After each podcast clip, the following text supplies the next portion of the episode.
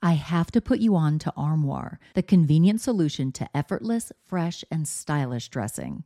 With an Armoire membership, you can curate the perfect wardrobe with high quality, unique brands tailored specifically to your taste. Simply take a five minute style quiz, select items from your personalized closet, then your chosen styles arrive at your doorstep in as little as two days. When it's time for a wardrobe refresh, just swap out your current pieces for new to you styles. I go from professional to the carpool pickup line, so I need a diverse wardrobe. With Armoire, I always have something fresh and on trend for any occasion without the clutter. I recently edited my wardrobe to staple pieces only because Armoire allows me to add new pieces monthly and return them just in time for me to do it all over again. And by renting rather than constantly buying new clothes, I'm contributing to sustainability. Armoire is currently helping me through my chic era with all the high fashion and edgy options that I am loving.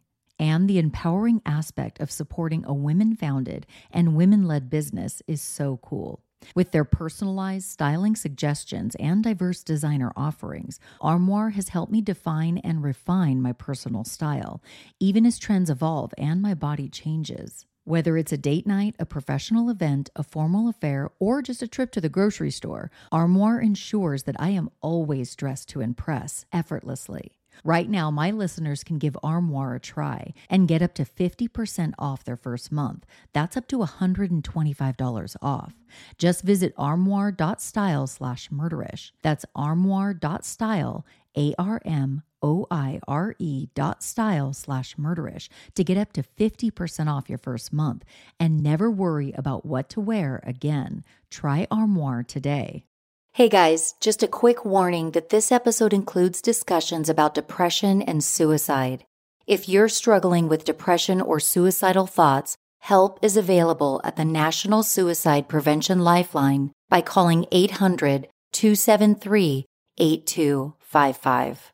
Please take care. The opinions expressed in this episode do not necessarily reflect those of the Murderish podcast. Sensitive topics are discussed. Listener discretion is advised. Imagine one minute you're having drinks with a family member, and the next thing you remember is waking up in a hospital bed surrounded by law enforcement officers. You're groggy, unsure of what transpired the previous day. For one young woman, this was her reality.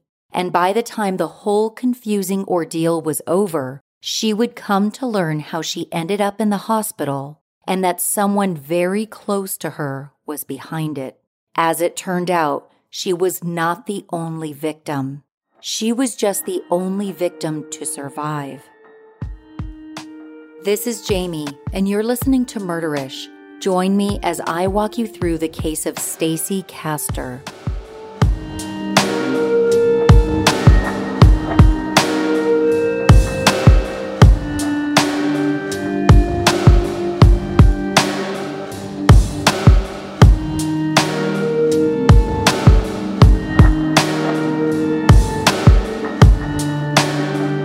This case takes us to Clay, New York, a suburb outside the big city. It's the largest suburb in Syracuse. Despite being close to the hustle and bustle of the big city, Clay is a quiet town, a place where former city dwellers moved to start a family and raise children. It is in this suburban family town where a welfare check would lead law enforcement to a body.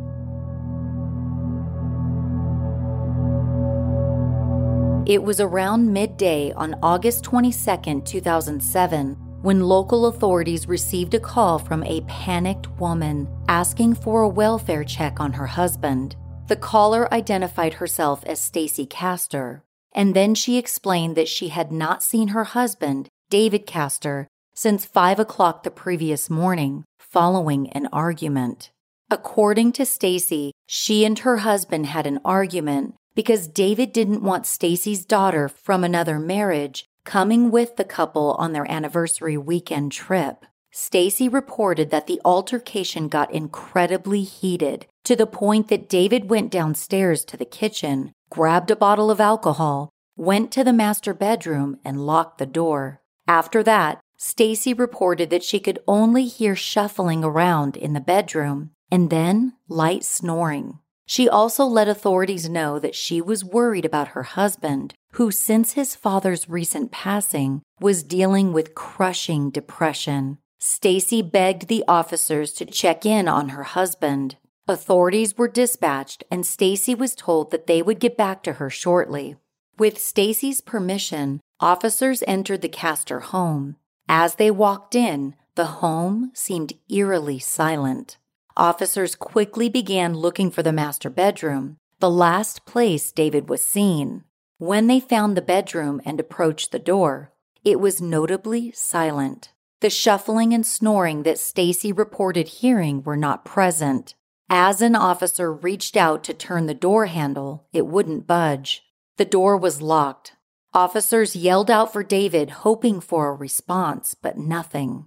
After getting no response, officers broke down the master bedroom door. Immediately, they saw David Castor lying motionless, strewn across the bed. The scene around him pointed to one thing suicide. It was obvious that he had been drinking heavily and possibly taking pills. But one item caught everyone's eyes. There was a glass cup on the nightstand, and inside the half full glass was a lime green liquid. Officers also spotted something peeking out from under the bed. It was antifreeze, and liquid was spilling out onto the carpet. Authorities quickly alerted Stacey to come home. When she arrived, she walked into a full-blown death investigation.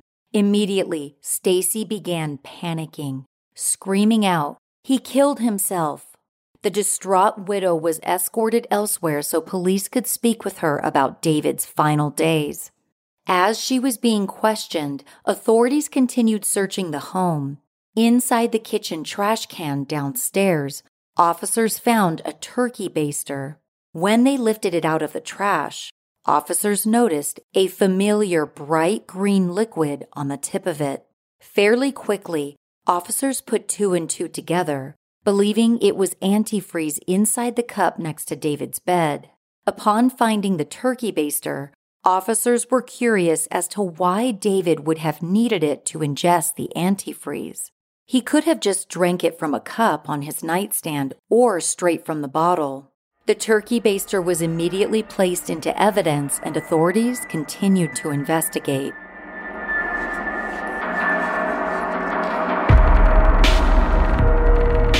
I recently discovered Jenni Kayne, a clothing company that offers timeless classic pieces in a beautiful neutral palette their collection has a really cool Southern California casual vibe. I've been wearing Jenni Kayne's shearling mules with just about everything, and I get so many compliments.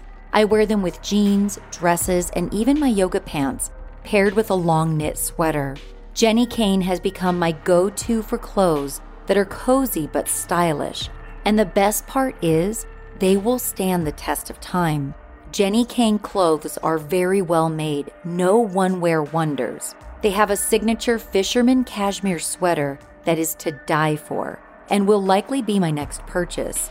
I love that Jenni Kayne pieces take you from winter into spring effortlessly, so you get really good use out of their clothes. Their sweaters are perfect for a cozy night at home or a night out. They're so versatile. I'm telling you, once you buy something from Jenni Kayne, you're going to be a forever customer. Find your forever pieces at jennikayne.com and get 15% off your first order when you use promo code MURDERISH at checkout. That's J E N N I K A Y N E dot com, promo code MURDERISH. Do you just love standing in line? Well, if so, just keep going to the post office and have fun with that. But if you don't love standing in line, then you have to check out stamps.com, where you can ship packages without leaving your house.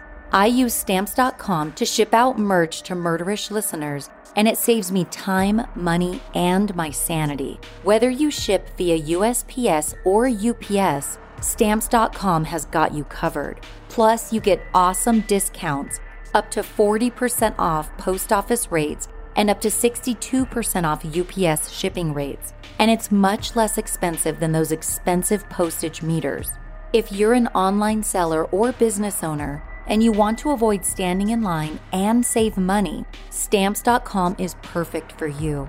Stop wasting time going to the post office and go to stamps.com instead. There's no risk.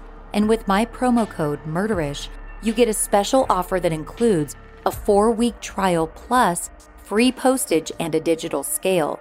No long term commitments or contracts. Just go to stamps.com, click the microphone at the top of the homepage, and type in murderish. That's stamps.com, promo code murderish. Stamps.com. Never go to the post office again. Are you tired of battling through the dreaded pre period week or struggling with menopause symptoms? It's time to reclaim control with Estro Control. When I'm not feeling like myself, I'm not able to show up as my best self for my family, my friends, or my podcast team. Luckily, I found Estro Control. The formula is designed to make that time of the month a breeze so you can finally feel like yourself again. And for those battling through menopause or perimenopause, Hormone Harmony is here to help. With their science backed adaptogenic blend, you can conquer hot flashes, low moods, poor sleep, and more. Happy Mammoth the company behind Hormone Harmony, is dedicated to making women's lives easier. And that means using only science backed ingredients that have been proven to work for women. They make no compromise when it comes to quality, and it shows. Join the thousands of women who swear by Happy Mammoth's products. It says something that a bottle of Hormone Harmony is sold every 24 seconds. Plus, the adaptogenic blend helps your body adapt to hormonal changes naturally. Whether you're dealing with PMS woes or menopause struggles, Happy Mammoth has you covered. And the biggest benefit? Feeling like myself again. That's what women mention over and over in their reviews. For a limited time, you can get 15% off your entire first order at happymammoth.com. Just use the code MURDERISH at checkout. That's happymammoth.com and use the code MURDERISH for 15% off today. David Castor had been married once before. From his first marriage, he had one son, David Castor Jr., whom David was very close to. Father and son enjoyed hunting, fishing, and going to car shows together. David owned an air conditioning installation and repair company where he and his second wife, Stacey, worked together. After David's death, authorities began looking into alternative theories. At first glance, the scene where his body was found clearly indicated that he had died by suicide. One investigator, however, thought the scene seemed almost too clear.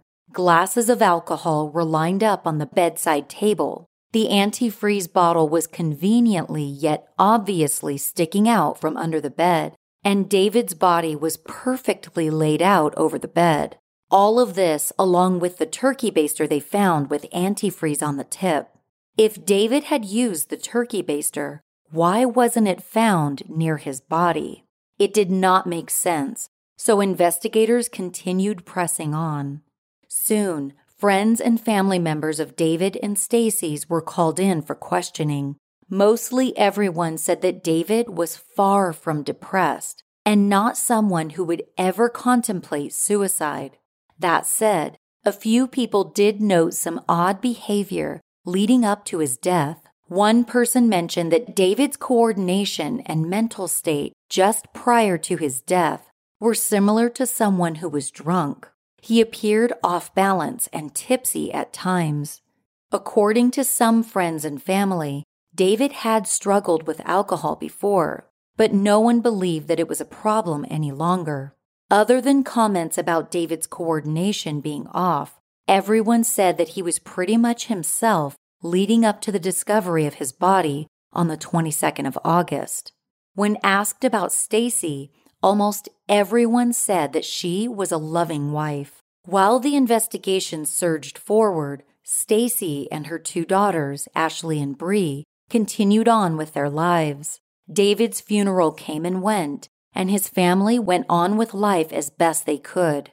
When it came time to review David's will, the results were shocking. Every single belonging of David's was left to Stacey and her two daughters, David's stepchildren. Nothing was left to David's biological child or his first wife. This bewildered everyone. After the contents of David's will were revealed, his family began changing their tune about Stacey, and authorities were more confident by this time that David had not died by suicide. According to the medical examiner, his death was caused by poisoning from antifreeze.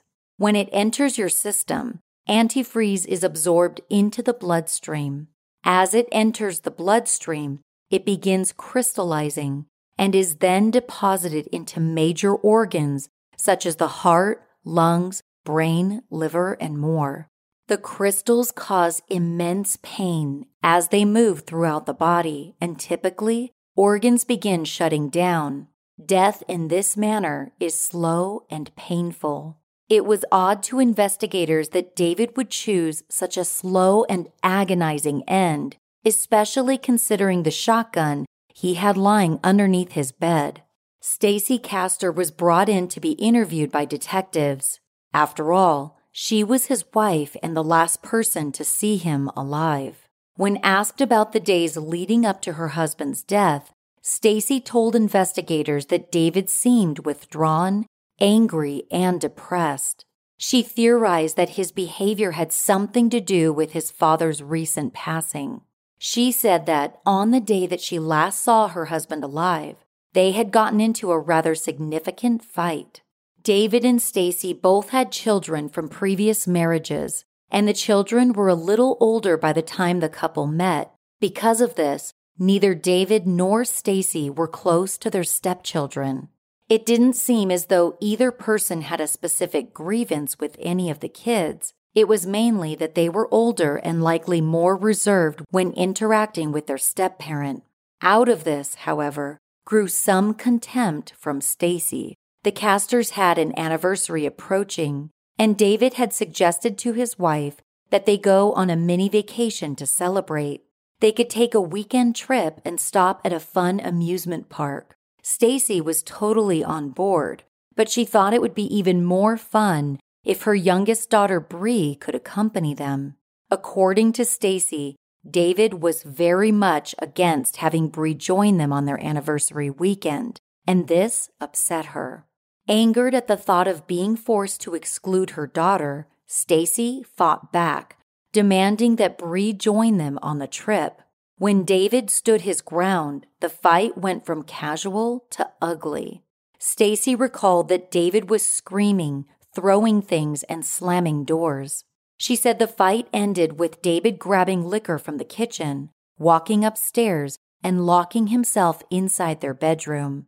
Stacey claimed he then spent the evening drinking, only appearing when he needed more alcohol or something to mix it with.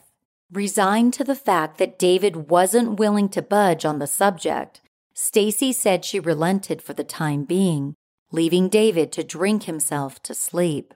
The next morning, she didn't see David and assumed that he had either left for work or would meet her there later, since they worked together.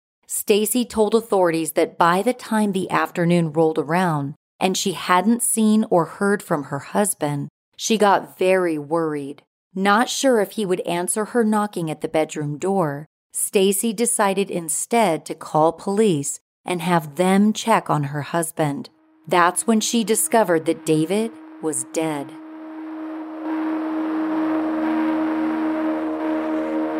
Stacey Castor was born on July 24, 1967, in Clay, New York. By all accounts, she had a normal childhood, growing up with her loving parents, Jerry Daniels and Judy Eaton. Her life changed, however, at age 17 when she met who would soon become her first husband, Michael Wallace. According to everyone around them, the couple immediately fell madly in love with each other. They were constantly with one another and always talking about marriage and children. The pair were inseparable, and soon they tied the knot.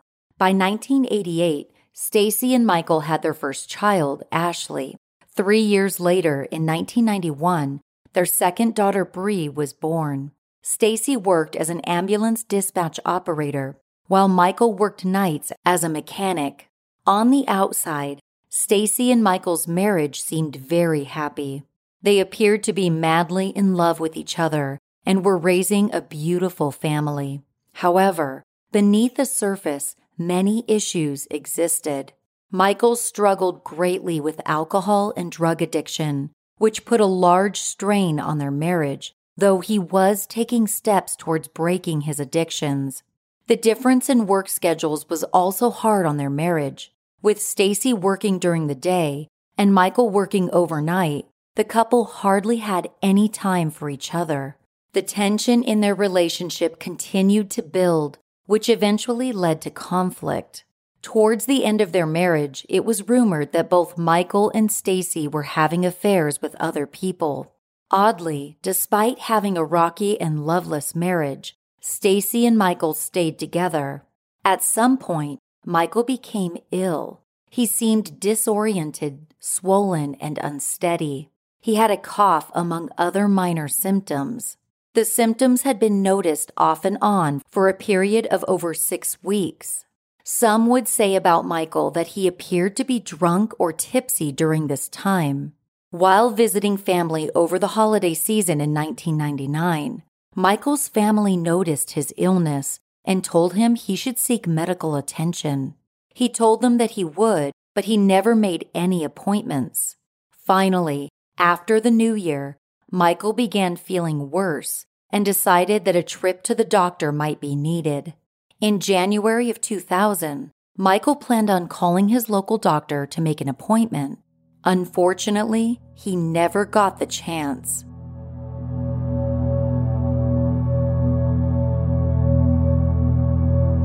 On a cold afternoon in January, Ashley Wallace was sitting in the living room while Michael was laying on the couch. By this time, Ashley had become used to her father being lethargic and sleeping most of the time due to his mysterious illness. She was entertaining herself when she glanced over at her dad and noticed that he was making strange faces.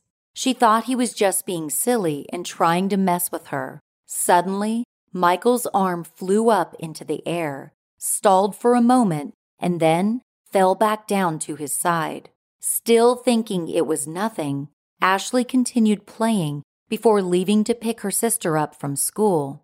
The 11 year old girl had no idea that her dad was dying. Stacey Castor returned home to find her husband still lying on the couch, motionless and cold. She called an ambulance, but there was nothing they could do. Michael was taken to the hospital, where it was decided that he had died from a heart attack possibly in relation to whatever illness he had been suffering from. Michael was only in his mid 30s at the time of his death. Because it's not typical for men of his age to have fatal heart attacks, the doctor told Stacey that she could request an autopsy if she thought it was necessary. Stacey asked the doctor what he thought, and the doctor replied that he wouldn't recommend one, believing that Michael had died from an early age heart attack. Stacey decided against getting an autopsy, but not everyone agreed with her decision. Michael's sister, Rosemary Corbett, did not believe her brother had a heart attack. She noticed the odd, deep purple color of her brother's chest that didn't seem heart attack related. She pushed back on Stacey's decision and urged her to consider having an autopsy. Rosemary argued that Michael was far too young to have suffered a fatal heart attack. But Stacey wouldn't budge. She said the doctor's words were enough for her, and because she was Michael's wife, Stacey had the final say. There would be no autopsy. Michael was laid to rest and Stacey continued on with life along with her two daughters. It wouldn't be more than 5 years before Stacey's second husband would be buried just two grave plots over from her first husband.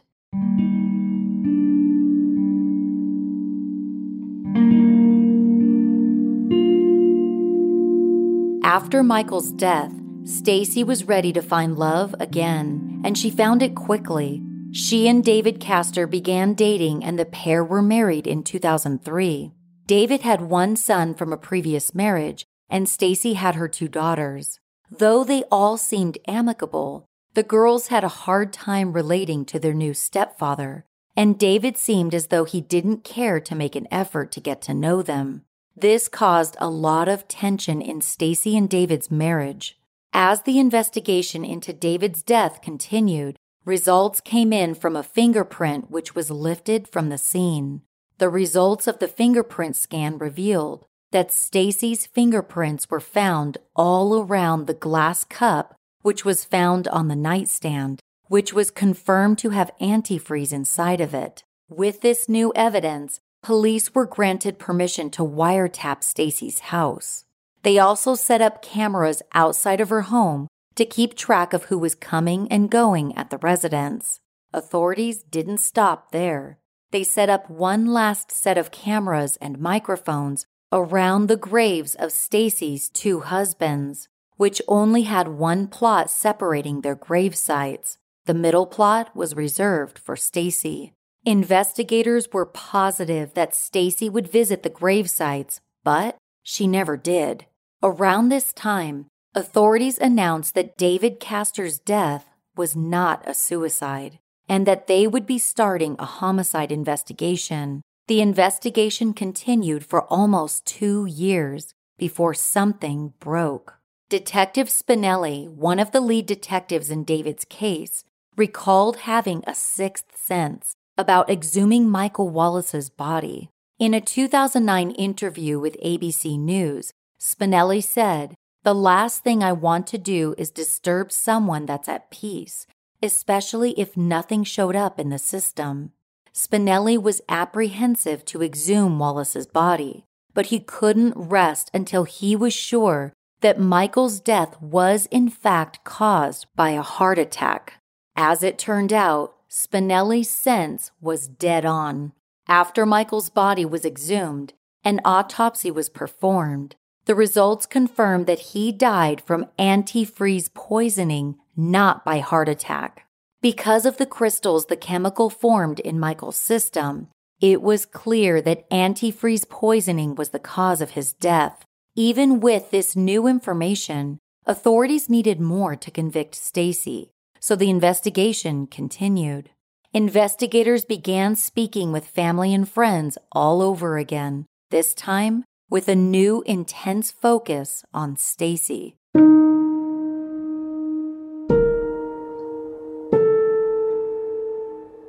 Ashley Wallace, Stacey's oldest daughter from her first husband, started her first semester at college in August of 2007, nearly two years after the death of her stepfather, David Castor. Ashley had grown used to occasional visits from authorities and casual investigative interviews. However, on the morning of her first class, Ashley was surprised when detectives entered the room asking to speak with her. They revealed to Ashley that her father had died from antifreeze poisoning just like David Castor almost two years earlier. Investigators pressed Ashley, hoping she might provide more information now that she knew her father had been poisoned as well. She was genuinely shocked after hearing the news about her father, and she was little help to investigators. Immediately after learning about her father's poisoning, Ashley called her mother to let her know. The next time investigators would see Ashley would be in a hospital bed after what appeared to be an attempted suicide. Apparently, Ashley's younger sister, Bree, had found Ashley barely breathing and surrounded by pills, alcohol, and a typed letter. The contents of the letter were baffling. In the apparent suicide note, Ashley confessed to killing her biological father, Michael, and her stepfather, David. Upon learning of Ashley's condition, investigators raced to the hospital where she was admitted. They arrived just as she was waking up. Investigators ordered hospital staff to keep Stacey Castor out of Ashley's room, and then they began asking her questions. It was clear that Ashley was very confused. When asked why she attempted suicide, Ashley responded that she hadn't. When asked why she wrote a suicide letter, she said she didn't. When asked if she had poisoned both her father and her stepfather, Ashley was bewildered. Authorities, trusting Ashley's innocence, began explaining the situation to her and asking her about the days and hours leading up to her apparent suicide attempt. After hearing what Ashley remembered of the previous few days, officers walked into the hospital waiting room and arrested Stacey Castor.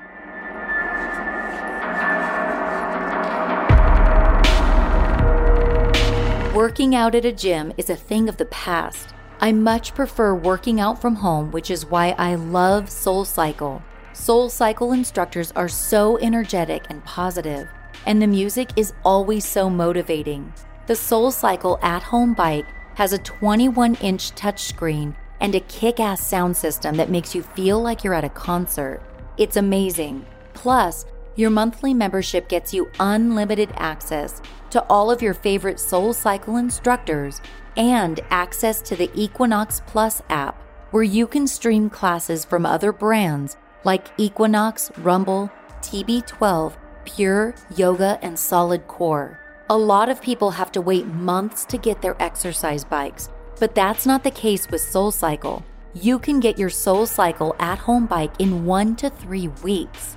You can make payments on it if you don't want to pay a lump sum up front. Why pay expensive gym fees and work out in a crowded gym when you can just do it from home? Get your Soul Cycle at home bike today by visiting mysoulcyclebike.com slash murderish and use promo code murderish to get a free pair of at-home cycling shoes with your purchase. That's mysoulcyclebike.com slash murderish, promo code murderish to get a free pair of cycling shoes with your purchase of your Soul Cycle at-home bike. mysoulcyclebike.com slash murderish, promo code murderish. I always drink hot tea before I record episodes for Murderish Plum Deluxe have quickly become my favorite teas. It's a family owned premium tea company that follows a unique process to make their delicious teas. All of their teas are made and shipped out of Portland, Oregon, and they use high quality ingredients that result in such a great aroma and taste. With your tea subscription, you can customize based on ingredients you're not allergic to, and they offer teas with no caffeine. Plus, Tea Club members get free shipping and extra perks. I've been enjoying Plum Deluxe's no obligations decaf black tea and their autumn almond chai. Not only do they taste amazing, they also don't have any soy, dairy, gluten, or hidden sugars. In fact, none of their teas do. Plum Deluxe is thoughtful about sourcing and the process by which they blend their teas.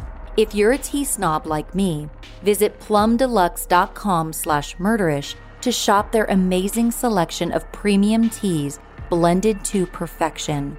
Enter VIP code MURDERISH at checkout for 10% off your purchase. Or if you like getting surprises in the mail, join the tea club and get 20% off code on additional teas and accessories. That's plumdeluxe.com slash murderish. Enter VIP code MURDERISH at checkout. Stacey was arrested on one count of second degree murder and one count of attempted murder. She was also charged with forgery in regard to her second husband's will that excluded David's biological child. She awaited a trial date behind bars. After a year and a half preparing, prosecutors were finally ready to bring the case to trial. In January of 2009, Stacey walked into the courtroom facing 25 years to life in prison. Her defense team leaned heavy on Ashley's apparent suicide attempt to shift the blame away from Stacey, and they would come face to face with the state's star witness as she took the stand during her mother's trial. According to Ashley's testimony, on the day that she was visited at school by investigators, her mother had called and told her to come home for drinks. An unsuspecting Ashley agreed and went to her mother's house after class was over. While there, Ashley said that she and her mother began drinking.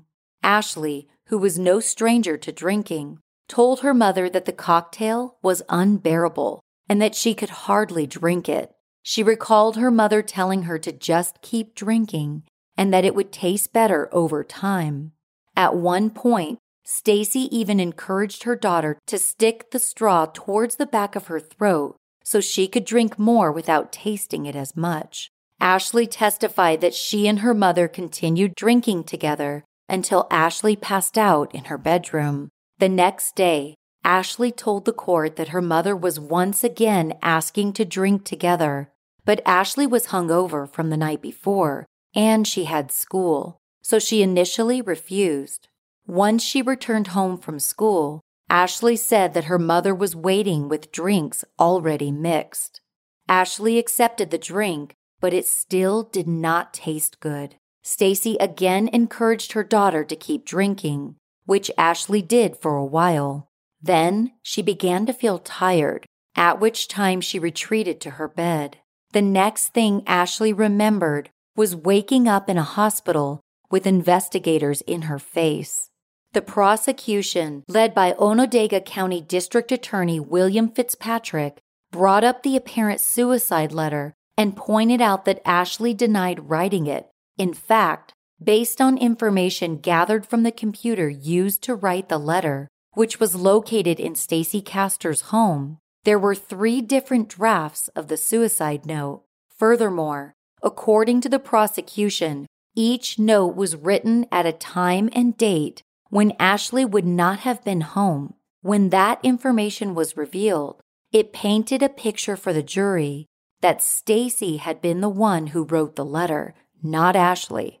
Fitzpatrick noted later that he was astonished by Stacey's lack of emotion during her daughter's testimony. According to court transcripts, he said, I can't imagine my own flesh and blood is 50 feet away from me saying that you tried to kill me and not having a reaction to that. The prosecution had a huge win when the judge ruled that the death of Stacey Castor's first husband, Michael Wallace, could be used during the trial. Fitzpatrick presented Michael's death to the jury, pointing out the striking similarities to David Castor's death. Both marriages hit a rocking point both men began exhibiting strange behavior before their death.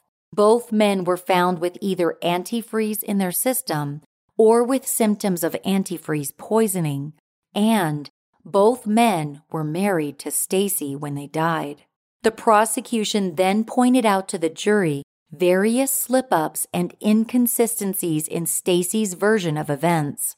Throughout the trial, Stacey Castor had maintained her innocence, However, if she was innocent, the prosecution wondered aloud to the jury why her story kept changing.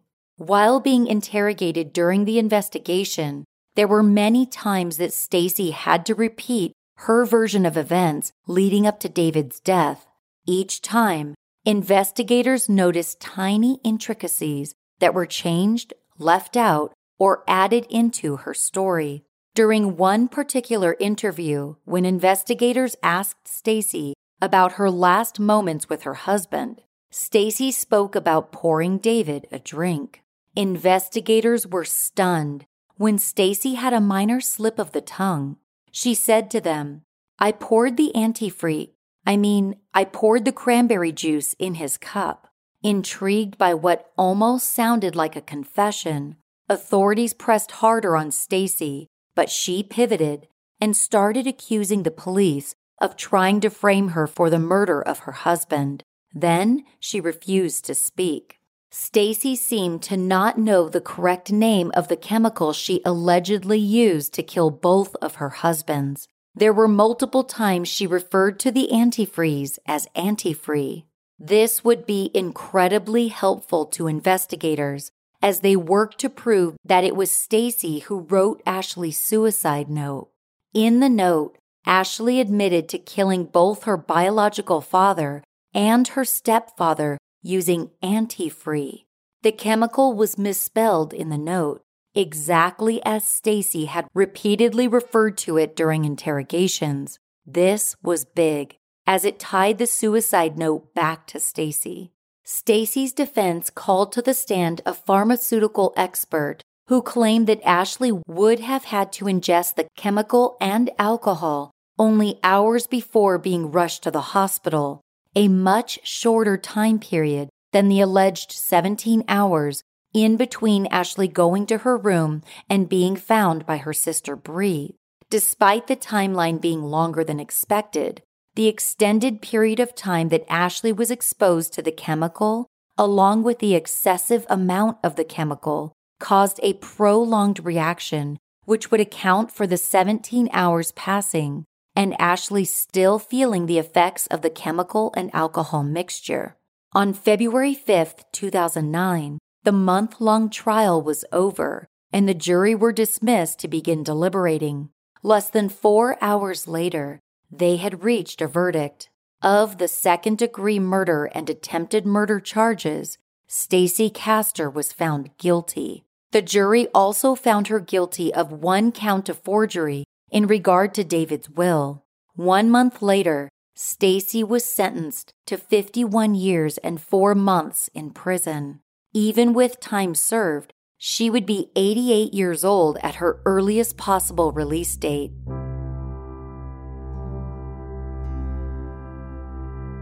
After the trial concluded, Ashley Wallace was asked about her mother. She appeared full of anger and still in disbelief that her own mother, someone she considered to be her best friend, not only murdered her two husbands, but also tried to pin the murders on her before trying to kill her own daughter as well. In a 2009 interview with ABC's David Muir, Ashley said, I hate my mother for ruining so many people's lives. What gave her the right to play God with people? I never knew what hate was until now. Even though I do hate her, I still love her at the same time. Ashley told the press that her mother was where she belonged and that she would never have anything to do with her again. And Ashley kept her word. Neither she nor her sister Bree have seen their mother since the end of her trial. Stacey did have at least one supporter, though.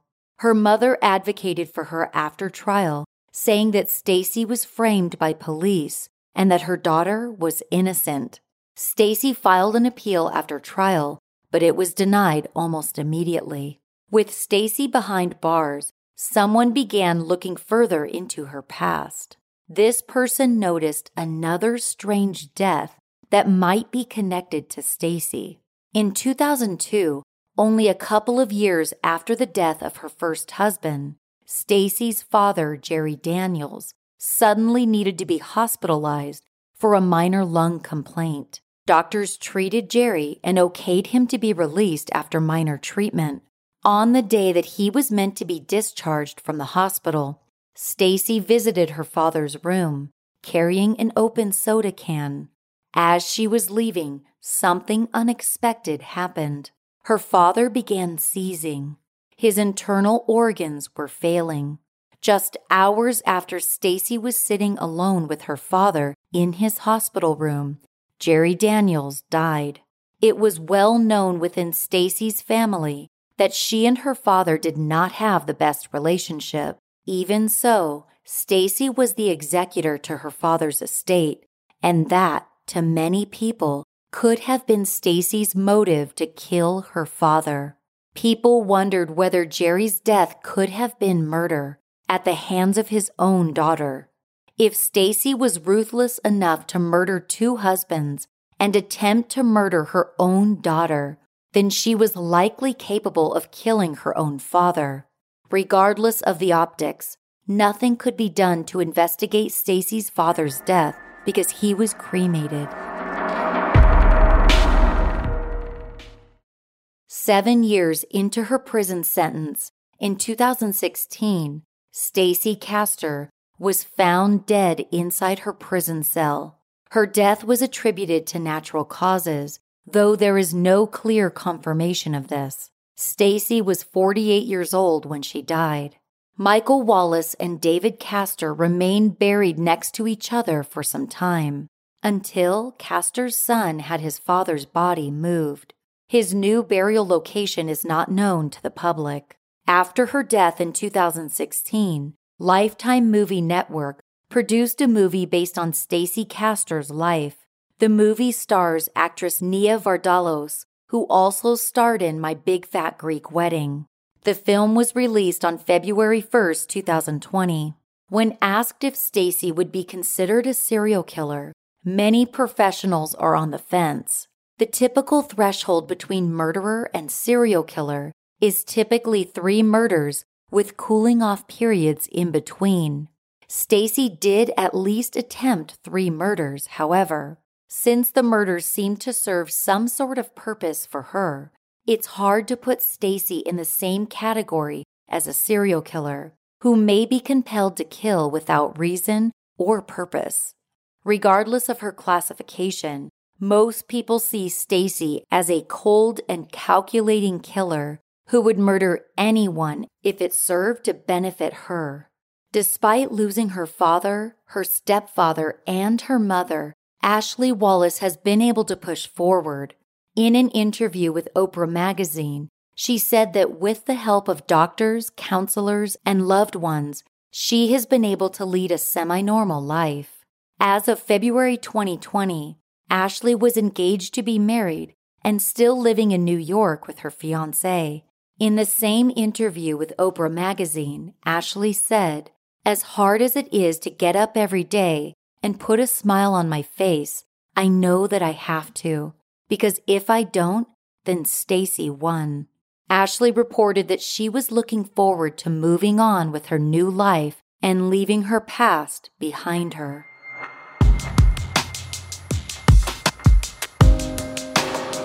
Thanks for joining me on this episode of Murderish. If you'd like to hear sources used for this episode, stick around after the closing music. Also, stick around to hear a promo for two great podcasts. The first promo is for Dark Poutine, a true crime podcast and the other is for Criminality, a reality TV podcast that intersects with true crime. Check out murderish.com if you want to buy murderish merch like t shirts, face masks, and more. If you can't get enough murderish, subscribe to our Patreon service to get immediate access to bonus content only available to Patreon subscribers, like the recent episode where I talk about the time I came home to find two strangers in my house. You can sign up for Patreon at murderish.com, where there's a link to go behind the scenes and become a Patreon subscriber. Thank you to Dorothy D, Tabitha D, Marissa M, and Kristen S for becoming Patreon subscribers. I appreciate you guys so much. I want to connect with you guys. Follow me on Instagram at Murderish Podcast and Twitter at Murderish Pod or join the Murderish Facebook group where we have so much fun. Don't forget to tell a friend about the podcast and write a review for Murderish in your favorite listening app. Murderish is mixed and mastered by John and Jessica Buchanan of Audio Editing Solutions. Music is by Nico of We Talk of Dreams. This episode was researched and written by Lincoln Edgman. As always, Ishers, thank you for joining me on another episode of Murderish. And remember, Listening to this podcast doesn't make you a murderer, it just means you're murder ish.